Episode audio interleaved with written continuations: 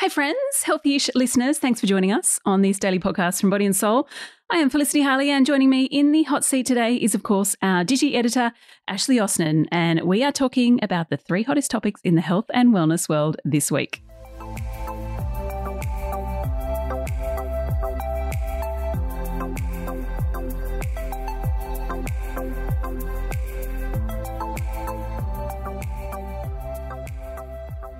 Ash, welcome back to Healthy-ish. Hello, hello. What have you been? What's your thing of the week? What What is inspiring you in the health, fitness, wellness world? It's actually another podcast. okay. So I know Share. uh, plugging another podcast, but I've been listening to the Mel Robbins podcast, and I believe I am very late to this party. yes, she has been around for a while. Actually, I've asked her on the po- on this podcast, Yeah, she is incredible. but I got it.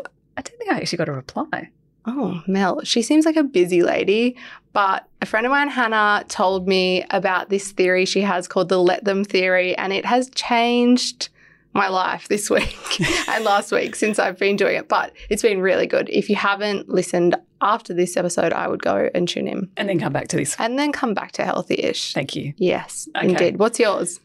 Mine is eating more beans. So last year I interviewed Dan Buettner, who is, you know, the brainchild of this, Yep. the Blue Zones. We all know about him. And he said the most important thing for longevity that he came across. Well, I asked him, what's the number one thing that we should do for longevity? And he said, eat more beans. It's so easy. It's so easy. So, well, this year, this Mm. week, I have been trying to add more beans into everything, whether it's spag bowl or yep. Tacos or whatever. I mean, my kids aren't really enjoying it, but they're going to eat it. but just consciously choosing beans. They're a great portable snack. And so, and and I need to up my protein intake. So Yep. plant based protein, so good for you. Awesome. A good reminder. Okay, what's your pick of the week? My pick of the week is something that I think a lot of us can relate to at the moment, and it's a piece we ran about this thing called no spend weekends. So, most of us view our weekends as these two days of the week where we can finally relax. We don't have to eat our beans. We can go out Yes, for dinner. Yeah, okay, we maybe have to have them. We can go out for dinner. We can catch up with friends. We can let our hair down, and we can just have some, you know, time away from our desks and our responsibilities. Amen. Amen. As which we should. But things can get a bit out of hand. You know, I've never gone out for breakfast and it's cost less than 30 bucks when you get some eggs and a coffee. And if you're doing that every weekend, it really adds up. So that's where the no spend weekend comes in. So basically, it involves no essential spending for two days. So, of course, you can still pay your bills and go and get your groceries, but it means you don't go out for dinner, uh, you don't go out for drinks, all those things. You don't go shopping, things that we tend to love to do on the weekends. So you just do this once a month or every second weekend? What's your Yeah, so the What's best part is you don't have to do it every weekend. So you only have to do it one weekend of the month. So imagine you save 250 bucks a weekend. So that's like you might go out for dinner with your partner, go out for brekkie with a friend. So you don't do any of that. In 5 years that adds up to about 15 grand. what? And if you invest the money, you could end up with 18 grand, which is pretty good just for one weekend out of 4 chilling at home. So that might look like instead of going out for a meal with mates, say come over and I'll cook some spaghetti bolognese full of beans or come over and we'll watch a movie and just have some chocky and tea on the couch. You could even go for a walk with a mate, go for a hike.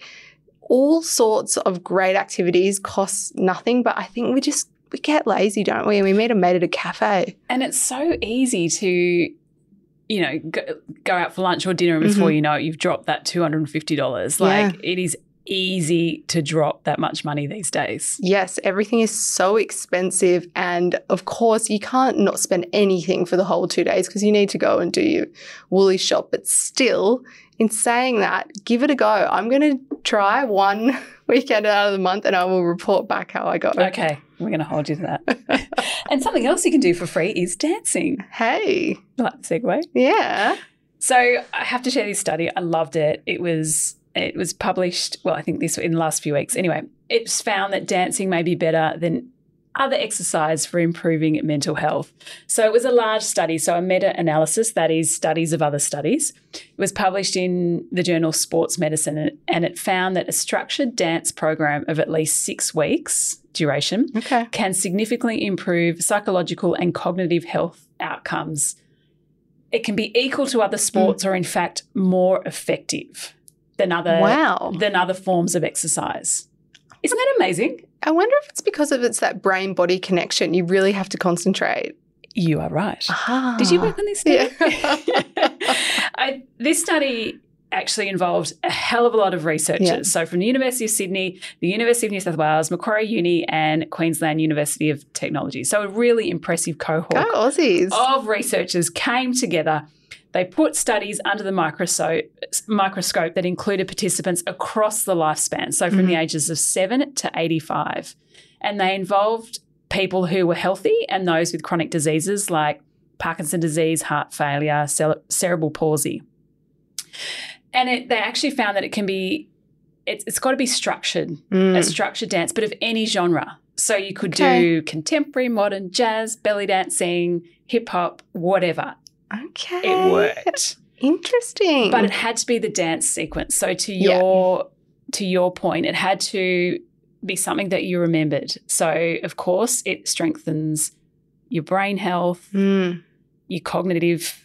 You, what's the scientific word? Like basi- ability. ability. That's, Yeah. that's not even a scientific word. Cognitive ability, and of course, physical activity. And the bonus, often you do it socially, so you've got that social connectedness. Yeah, of course, because in a class format, I took uh, adult ballet lessons and it was so nice. And I remember going and everyone was like all different ages and shapes and sizes and abilities. And it was really cool to be a beginner at something with other adults because oftentimes we just go to things that we're good at.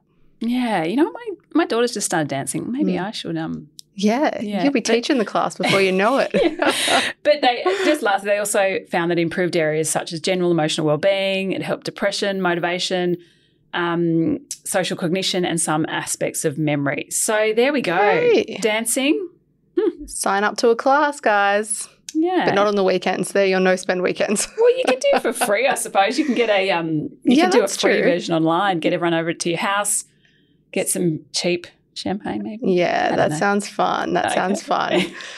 Just quickly before we go, give us a rundown of the most clicked story of the week. Yes, so you might have seen this doing the rounds, but something called Marry Me Chicken has gone viral. So millions of people have tried this dish, and apparently it is so good that serving it up is enough to make your partner pop the question. Have you seen this? No, I'm totally out of it. It is delicious, although I don't know how healthy-ish. It's healthy-ish. It has like sun-dried tomatoes and cream, but it's this really delicious looking dish. We've got the recipe up on bodyandsoul.com.au. According to my writer who whipped it up, it didn't result in a diamond ring, but it's pretty delicious and cheap to make. So if you're at a loss this weekend, whip it up. Okay, I will leave a link to that in the show notes. Perfect. Ash, see you next week. Bye.